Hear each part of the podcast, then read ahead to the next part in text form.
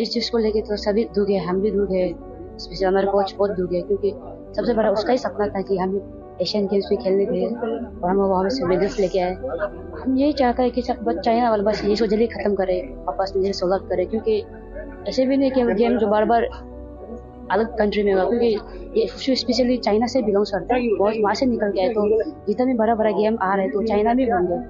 तो हम चाहते हैं कि इंडिया में गवर्नमेंट को भी कि ये थोड़ी जल्दी सॉल्व हो जाए जाने को तो पूरा तैयारी था, मगर कुछ चीज़ कुछ छोटा सा चीज़ की वजह से हम रह गए, पीछे सब टीम चला गया।